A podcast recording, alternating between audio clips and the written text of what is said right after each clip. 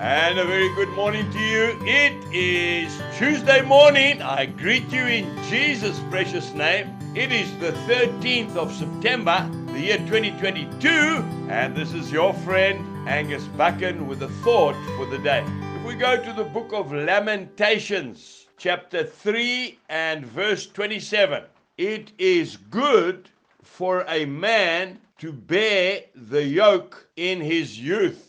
And then we go to the New Testament, to the Gospel of Matthew, chapter 11, and I'm reading verse 29 and verse 30.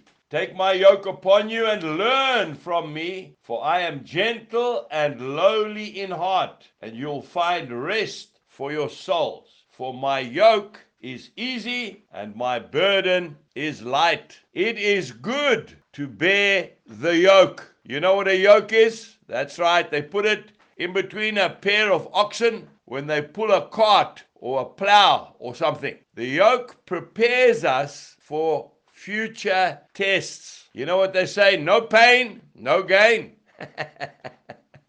and who wants pain? No one. But I love what C.H. Spurgeon, the great English preacher, said. He said, Praise intoxicates if it be not preceded by abuse. Now, I'll give it to you in the layman's language. If you get praised all the time and you've never ever been through hardship, you've never ever been knocked down, it goes to your head and it makes you drunk. Praise intoxicates if it be not preceded by abuse. Men who rise to greatness without hardship without a struggle usually fall into dishonor. None of us pray for hardship or suffering, obviously, but there is no doubt about it that it prepares us for future challenges. Many, many years ago, I went to Australia. I was working on a beautiful Hereford beef stud. Now, the owner of the farm employed me, but the chief stockman didn't particularly like me.